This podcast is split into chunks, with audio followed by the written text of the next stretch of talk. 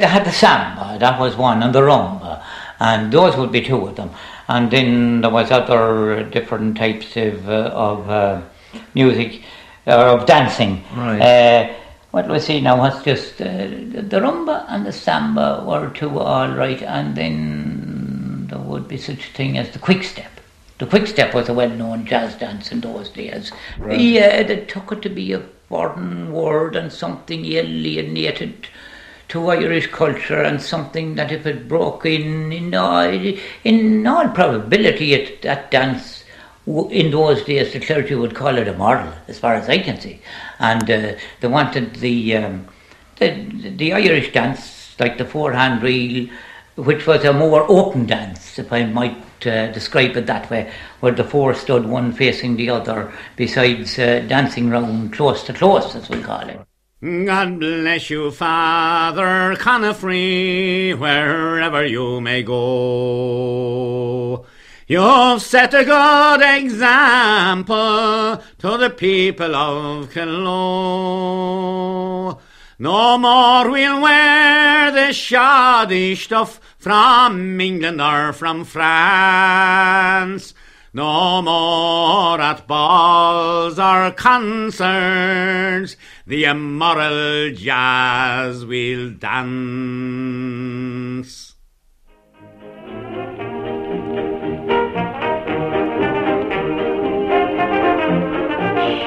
She likes, I never liked, but she likes. That's my weakness now.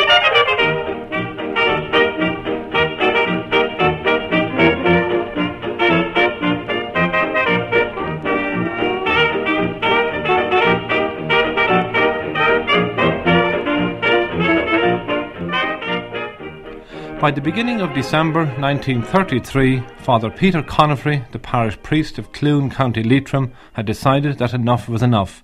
The whole thing was getting out of hand. It was time for positive action. So, he wrote a series of letters to the highest dignitaries in the land, both in church and state. And, no doubt confident about the ultimate success of his crusade, he began to organise a march which would take place in the neighbouring town of Mohill on New Year's Day 1934. It would mark the official commencement of the anti jazz campaign.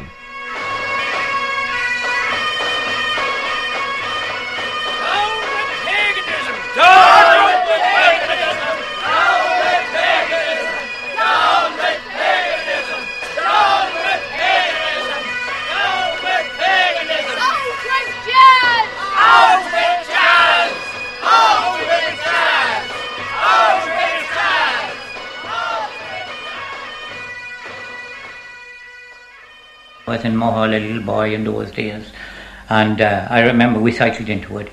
And uh, a very, very large crowd gathered in Mohill to attend. It was uh, known as an anti-jazz rally. And uh, Canon Masterson, of course, joined in with him. He was a great man for everything Irish too, and he had no delay in getting Canon Masterson to come on the platform along with him. And there was a march passed through the town, and uh, in fact, uh, the then uh, was he Prime Minister at the time, Eamon de. That's right, He wasn't even invited to come. He was very sympathetic with him and did write him a beautiful letter. Did Eamon de Valera at the time, and uh, he was sorry, of course, both men are very much occupied. He couldn't come, but he, he sent a strong representative. I, uh, really, I just forget now who came, Yes, but he was represented at the rally and said that he backed up Father Conifrey in every way. Right. What can you remember that day? Obviously, New Year's Day. It mustn't have been a very, very. No, it, uh, in fact, it was a very bad time. It, uh, it was a great surprise that so many did turn out as came to it, and uh, it, cold, was, was it? was cold. There was frost even, and uh, but Father Conifrey wouldn't wait till good weather when he thought of a thing it had to be put through immediately. And where did you march? Actually, you Well, the, the, the bands formed up at the railway station. And they marched on the full length of the town. There was a platform. I t- the platform was just on the high part of the town. Now, as you go up there, at the time there were Canning brothers um, that uh, owned, uh, owned the uh, bar. do you remember any banners being made? What can you Yeah, there was banners, of course, slogans and the like of that. And uh, What was written on them? Well, you would get something like uh, no farting culture in this con- in Ireland. That was one, and uh, we want our Irish music. That'd be another, and, uh, And, uh, various things like that. Was there any shouting or chanting, or was it quiet march? Uh, no, it was peaceful. Uh, of course, Father Conifrey would want to have it peaceful. He he was a great man of the law, of course, and wanted to keep it in the law. There was they were chanting the slogans all right as they came on the street, but uh, there was no need for any police force or anything. They were all very law-abiding citizens. Father Peter Conifrey was at the time a well known priest in the area. A charitable man, he was also well known for the severity of his religious practices. While he was serving as a young curate in Athlone, he became friendly with members of the Franciscan order, and, influenced by their ideals, he sometimes walked the streets barefoot, in reparation, as he put it, for the perjury committed in Athlone courts, and also for the violation of the Sabbath day.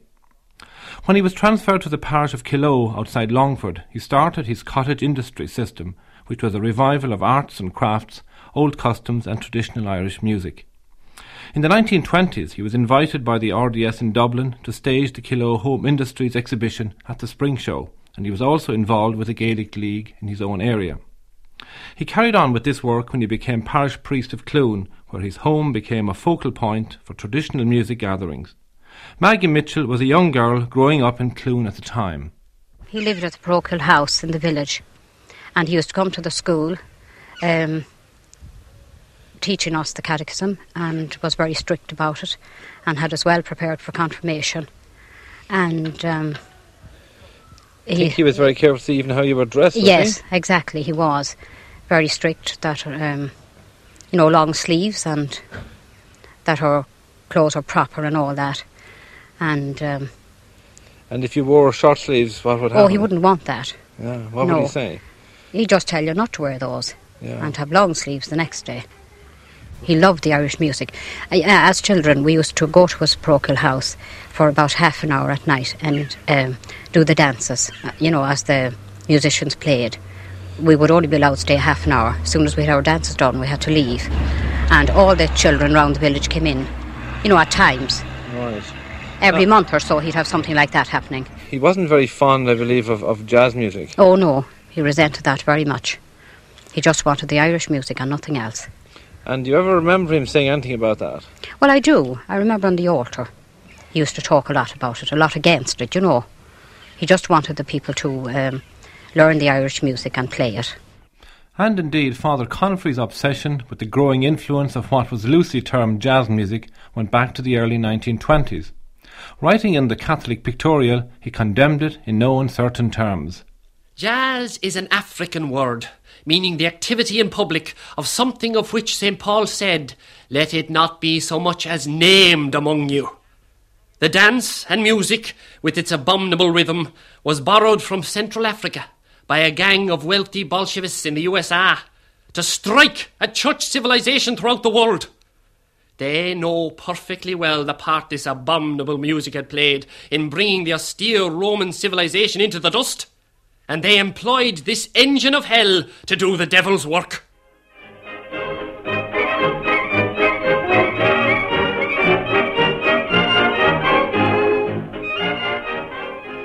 But despite his best effort, the dreaded jazz continued to be become more popular, and so on New Year's Day 1934, the inaugural campaign march took place through Mohill, Father Conifrey having received encouraging responses from Cardinal MacRory, Eamon de Valera, and Douglas Hyde, although their letters to him signified a support more for traditional values and culture rather than a specific ban on jazz music. But on the platform that cold New Year's Day in Mohill, Father Conifrey's fiery speech set the overall tone for his great anti-jazz campaign.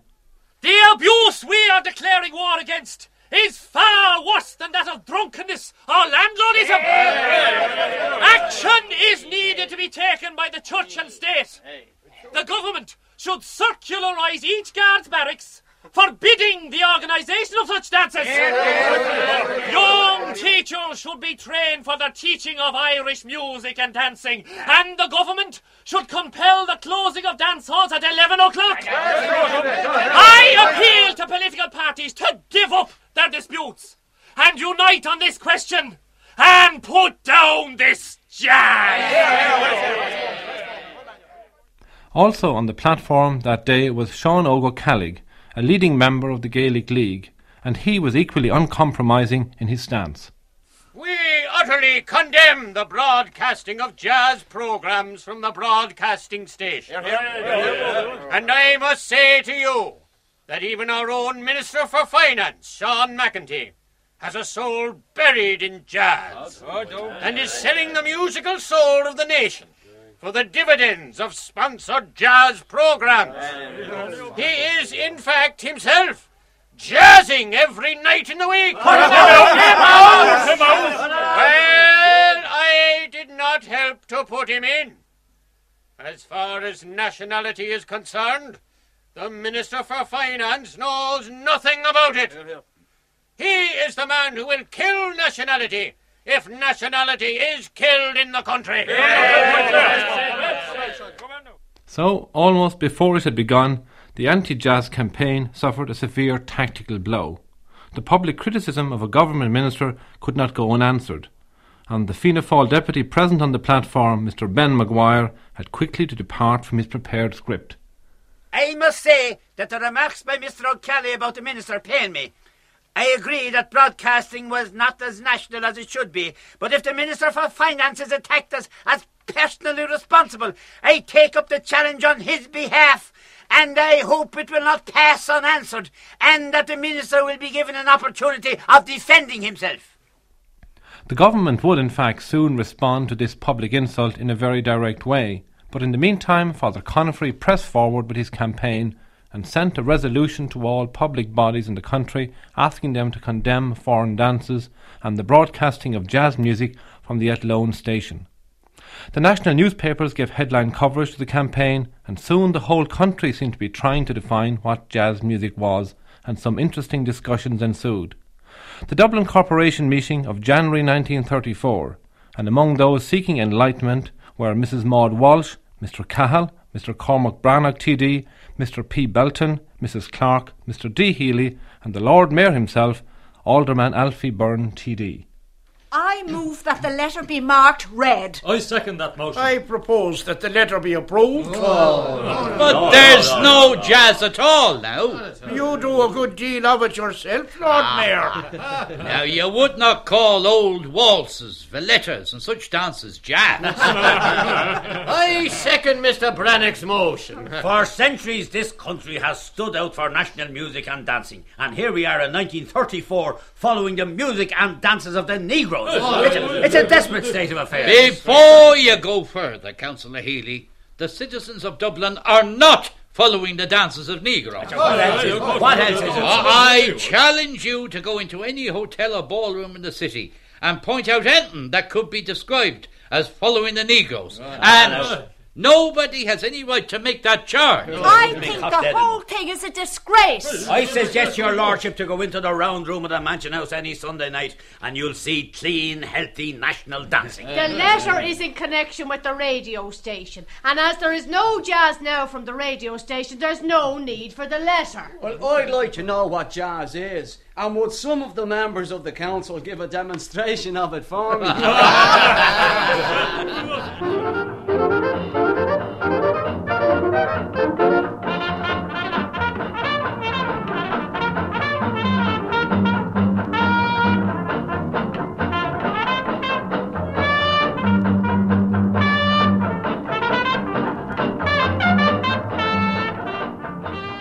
And while the members of the Dublin Corporation were no doubt giving a demonstration, the monthly meeting of Waterford Corporation was no more illuminating, with Mrs. Conway, O'Donnell, Jones, and Quinlan expressing somewhat personalised viewpoints. I have not read the resolution, and so I don't know what it means. But there's no such a thing as jazz music at all. It has been done away with for years. Jazz consists of dances called the black bottom, the shimmy, and the charleston. Now, these are not danced today at all. You couldn't call old time waltzes, of course, jazz, because they are good music. I believe we do get a good percentage of Irish music broadcast from Athlone. Well, here's what I think of jazz. Tis only a beer dance, and I hope the banning of jazz dances would have the effect of preventing drinking in the town hall on those occasions. I'm not so much against jazz as the fostering of foreign dancing. While I support Irish dancing, I know that there are people in the country who are not partial to Irish dancing or music, and I do not wish to inflict my point of view on them. I would be in favour of giving every facility to those people if they wish to enjoy jazz music on the wireless, but I think at the same time Irish men and women should support their own music and dancing. I want to refer to the fact that at a meeting of the committee of the Gaelic League held last month, it was decided to close the Gaelic League rooms to Irish dancing, which was being taught by two young ladies there. These girls are teaching Irish dancing, and yet they had Mr. Sean MacEntee acting as a judge at a fancy dress ball in the Grand Hotel Tramore not so long ago. So the dastardly Minister for Finance, Sean MacEntee, had been rumbled at last, his crime acting as a judge at a fancy dress ball. Very sinister indeed.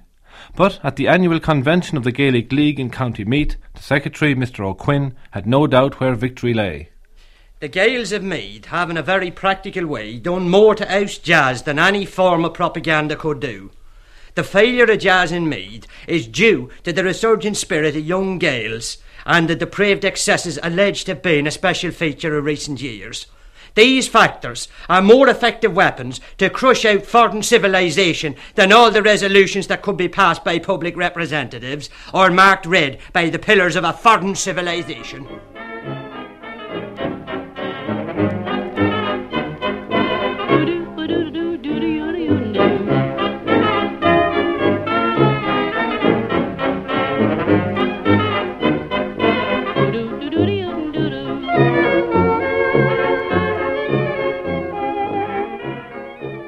But, on the other hand, a member of Wexford County Council, Colonel Wise Quinn, had the temerity to describe the resolution as idiotic and narrow-minded, and, at a meeting of the Clare Vocational Education Committee, a newspaper report indicated at least one more voice of moderation.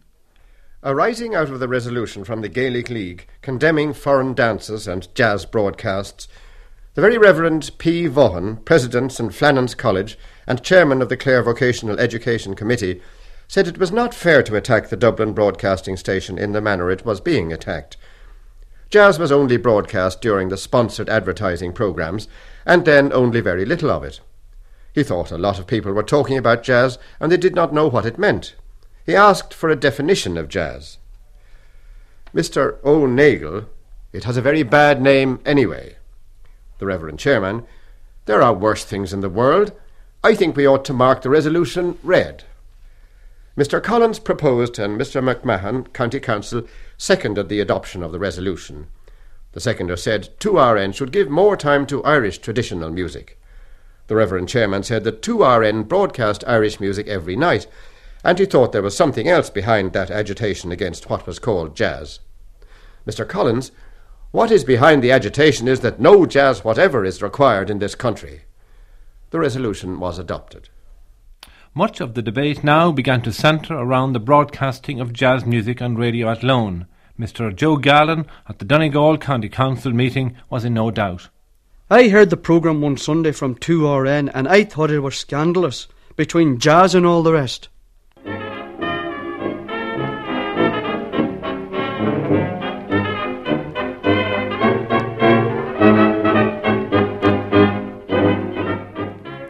But it was a different radio programme that now became the centre of controversy.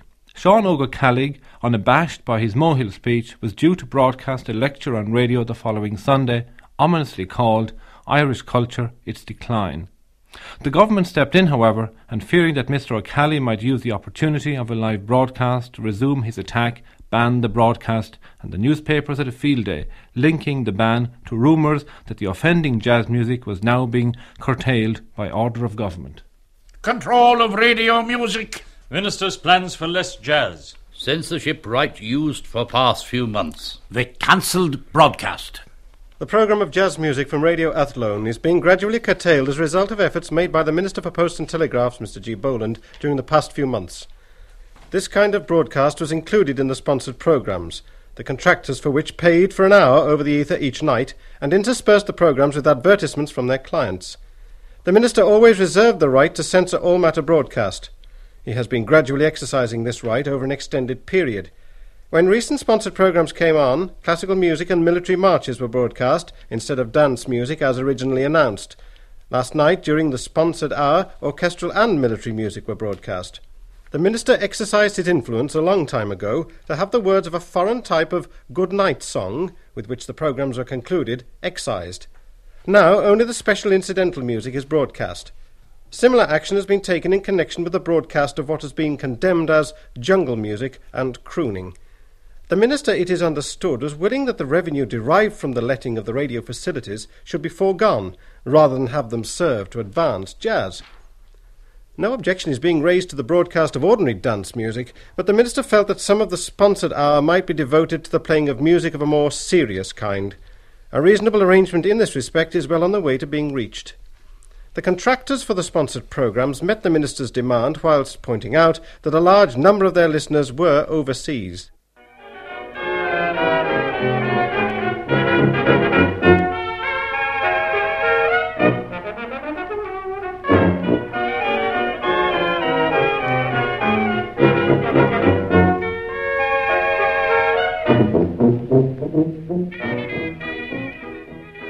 So now there was the double irony. The government was banning a broadcast because of Sean O'Callaghan's anti jazz stance against the government, which in fact was in process of curtailing jazz music on air.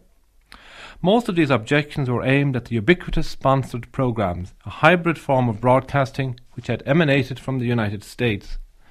In October of 1930, a London firm, Radio Publicity Limited, had received a contract to organise some sponsored programmes on 2RN and, using a Dublin advertising firm, found sponsors such as Sweet Afton cigarettes, the independent newspapers, Findlaters, and perhaps the best known, the Irish Hospital Sweepstakes. These programmes netted the princely sum of a hundred pounds a week, and in return, the makers were given a measure of independence in terms of programme making. In order to broaden their appeal, they concentrated largely on the playing of popular music, and so attracted not only the antagonism of the anti jazz campaign members, but also members of the Radio Advisory Committee, who periodically took decisions to take them off the air, only to be frustrated by monetary needs. Meanwhile, a still defined Sean O'Callaghan set off to address a meeting in Blackrock Town Hall in Dublin, and in Leitrim, Father Conifrey went on the attack again at Ballinamore. Although the meaning of jazz has been explained to me fully, there were some people still in the county asking what is jazz? Let me say this to you. The anti-jazz campaign excludes no dance that is in keeping with public Christian decency. No one could make anything out of the jazz dancing, and there's no music in the jazz tin squealing. As far as I am concerned, it is a question of defending Christian religion and faith while we have it. One of the greatest offenders, in my opinion, are the civic guards.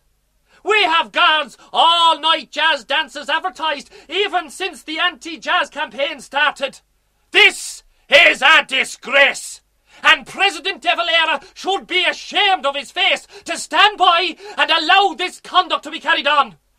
The Minister of Justice should take action and should have good Irish ceilidhs organised in every barracks every week or month and not allow the guards to be carrying on with their pagan dances all hours in the morning. It is uh, also a very well known fact that in most cases there are bars open at these all night dances, and people attending them are blinded with drink.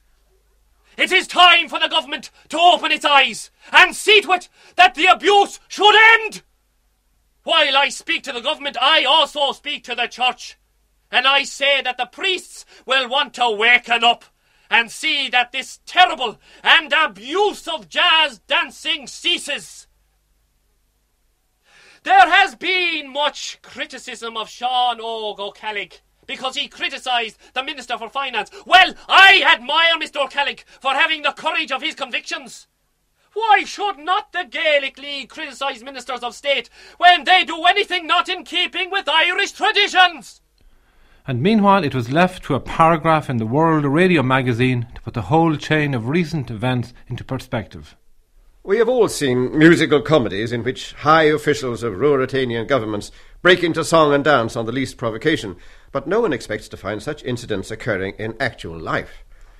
In the Irish Free State, however, the recent controversy about broadcasting foreign dance music had produced a remarkable accusation by Mr. Sean Ó Ceallaigh of the Gaelic League, who had stated that the soul of Mr. Sean MacEntee, the Free State Minister for Finance, is steeped in jazz. One of the consequences of this allegation was that a broadcast talk by Mr. Ó Ceallaigh was cancelled at the last minute, and the future action of the Gaelic League remains to be seen. I know nothing of Mr. MacEntee, but I find it hard to believe that any minister outside a musical comedy can really possess a jazz steeped soul, though an hour's dance music at night may well be a pleasant relief from those damned dots which harass the lives of some chancellors of the exchequer.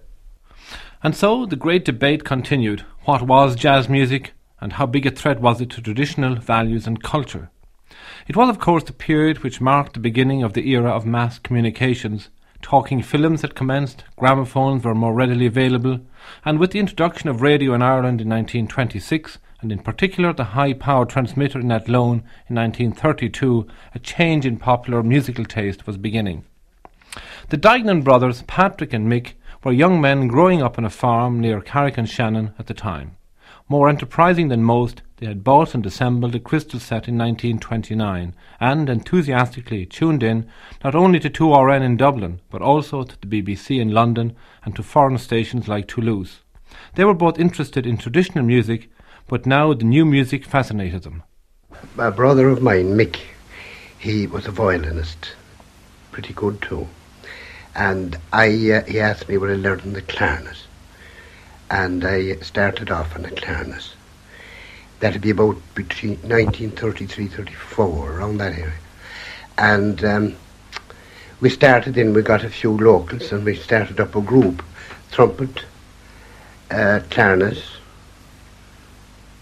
I was on clarinet at the time, and trumpet, another bo- chap, local, and an accordion, the old type.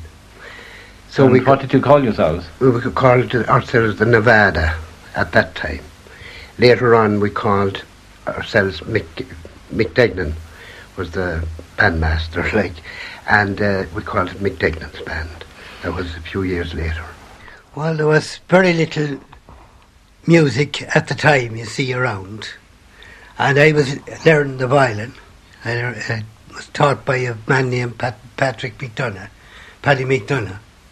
And what kind of this would be traditional music? Traditional music. Yeah. And he got in on jazz. We got copies of jazz music, and I used to. After that, I used to get them from a lady from America. She was May O'Brien.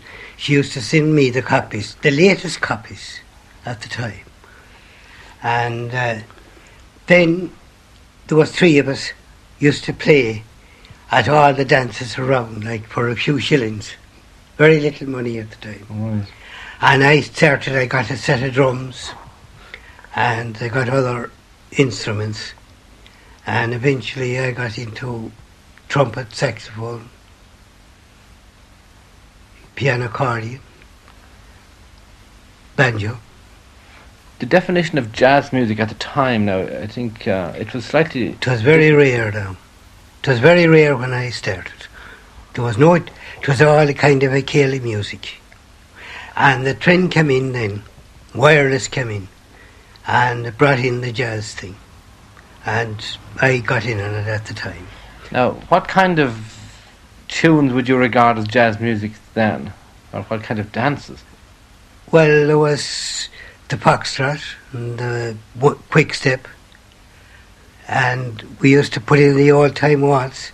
It used to come in as jazz too, but we used to call it jazz. And we had the rumbo. We had various other dances in the. Would you go in for the Charleston or anything like that? The Charleston, was that one Yes, the Charleston, yeah. We had that too, yes. Was other things like called black bottom and all sorts of dances like that? Yes, yes. You've heard of those? The black bottom, yes, that came in, yes. I suppose it's hard to recall the actual tunes, but is there any very well, way we have no bananas was the first tune ever we played. I always remember it. We have no bananas today. and that was popular. That was the most popular one. Yeah, at Right. the time. Came in. That's what brought in jazz. And what kind of da- dances did that? What how did it dance to that? What kind of dance did they do to that on the Oh, floor? Oh, that was a, that was a quick step. Right. No quick step. And were they were they able to do quick steps? Oh time? yeah, oh yeah. Got in what they were scarce at the time, like to do, you know, when they got in when they saw other people at it. And how did the dancers learn learn the steps? just now, I picked them up when they're looking at them. They were mm. shy for some time, you know, we get out, but eventually they picked them up, yes. So, given this type of reaction to the new music and dancing, Father Conifrey was naturally finding it difficult to sustain the momentum of his campaign, and even in his own parish of Cloone, he was achieving only limited success. He was really very down on jazz music, all right, because uh, he wanted to foster the Irish music. And uh, in fact, he went so far as to close one little dance hall here in Cloone and uh, yeah, announced off the altar that they weren't to go to it. He took a, he felt so strongly about uh, jazz music, and Was he that said, Doherty's? That's Doherty's Hall. It's, uh, it's there yet, but it's used as a garage now. And was it closed all the time? It was here? closed for no, not all the time. It would be closed for about uh, uh, two years or that. And what happened then, of course, the youth of the country started going away to other parishes and going outside of the parish, and through time it realised or transpired that um, it wasn't a good thing. shaking the blues away, unhappy news away. If you blue, it's easy to shake off your cares and troubles, telling the blues to go. They may refuse to go, but as a rule they go if you shake them away. Do like the darkies do, listen to a preacher way down south. They shake the body so to and fro, with every shake a lucky break, proving that there's a way. So, in fact, the anti jazz campaign soon began to fade away into oblivion. Mick Dignan's band met with no local opposition. Indeed, many of the local priests, when they realised that the dance hall was a ready source of income for badly needed parish funds, soon virtually controlled the running of the dance halls. The box office returns helping to overcome their distaste for the music. But there was one token show of resistance when Mick Dignan's band introduced amplification for the first time. I know we were playing in a hall, Tusk, one time, and we put to, we were after getting an amplifier. And the clergyman there said, No African stuff here. he didn't want it. So we said we'd pack in and go, and I'll go ahead then, he says, play away. So that was how we came round to that.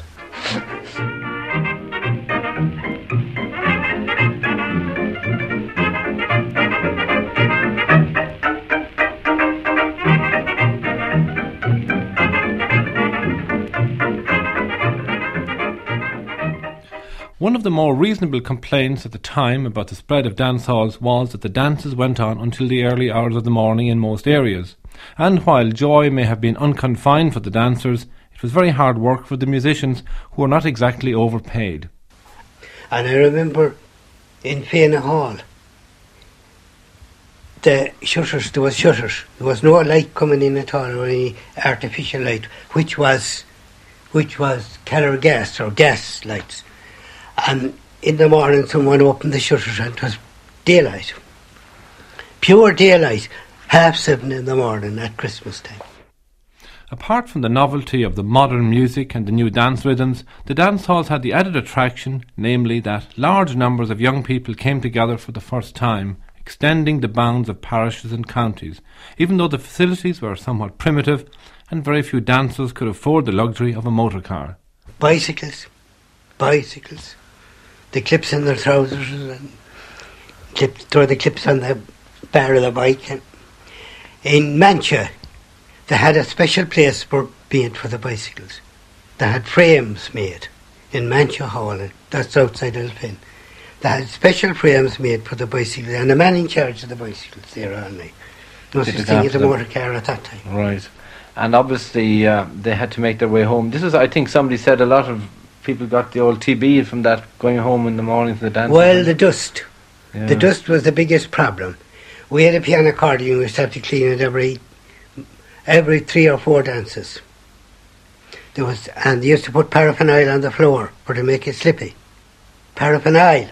And the smell of paraffin oil used to linger on for a long time. And uh, and and they used to have wax, the candle wax. They used to cut up candles and shake it on the floor to make it slippy. A lot of uh, marriages and so were arranged through these dances. How did, how did this happen at the time that people had no cars and things? Well, they generally, the ladies used to cycle much at the time, and the fellas had bikes and they brought them on the bar of the bike to the dance. And they had to leave them home again, naturally, and The beginning of the beginning of courtship. And, you know, it was a means at that time of bringing people together, and a lot of marriages developed out of it.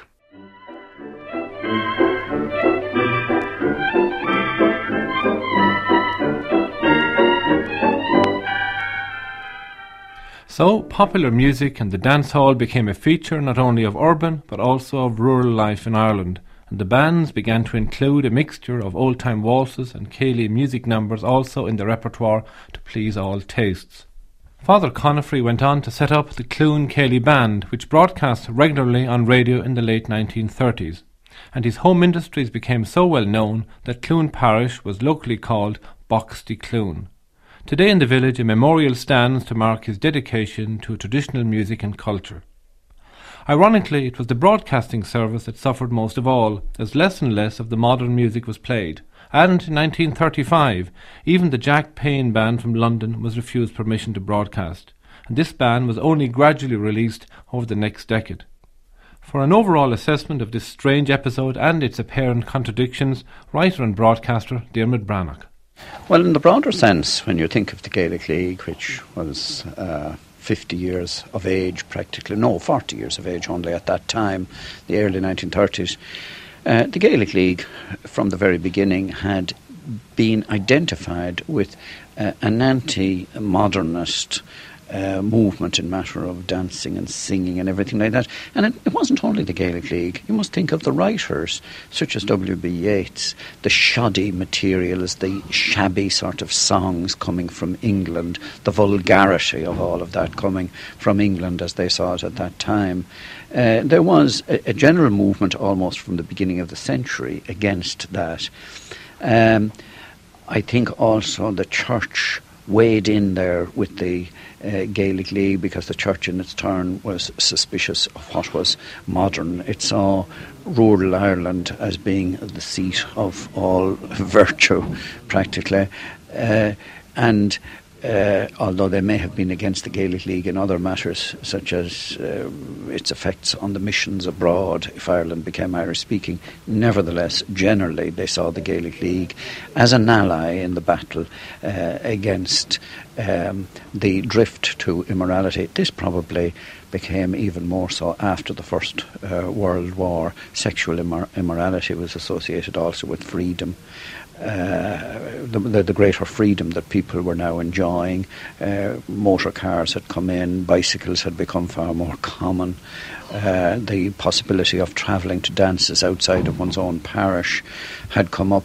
So that by the 1930s, um, there was, uh, with radio commencing it, radio provided with something being run by the state, which the people could control, and it was inevitable that when they couldn't attack what was going on, for instance, in a cinema quite as easily, although the censorship, one must also remember the censorship had only come in in 1929, but one could attack uh, through the politicians what was going out on radio. So uh, all of those sorts of factors, I suppose, combined to bring something to a head, uh, which was provided, of course, by the South Leitrim thing, was the main flashpoint, as it were, where these priests came together and organised all of the people. The other thing, I suppose, is just to say something in favour of those people who are against jazz, or so that we may more easily understand them, that they were hearing jazz, many of them, for the first time, and it must have sounded, and is, does sound, far more sensual than a reel or a jig or any, any European music that we know of, or most European music that we know of. Uh, and I can give evidence about that in respect of my own mother who wasn't a narrow woman by any manner or means. And when we got a radio first around 1949, she came into me one day and she said, Well, do you know what? That Bing Crosby, she, she you think listening to him that he was in awakeness. Shaking like a leaf on a tree that's coming loose from the stem. Shaking like a leaf on a tree because I'm coming loose, my man. I'm like a weeping willow, weeping on my pillow. For years and years there ain't no sweet man that's worth the soul of my ba da da ba ba da ba Young teachers should be trained for the teaching of Irish music and dancing, and the government should compel the closing of dance halls at 11 o'clock. I appeal to political parties to give up their disputes and unite on this question and put down this jazz. We've broad beans like bunions and cabbages and onions and all kinds of fruit, they say. We have an old fashioned tomato, a nice Jersey potato, but yes, we have no bananas. We have no bananas. We have no bananas. We have no bananas today. We got no bananas.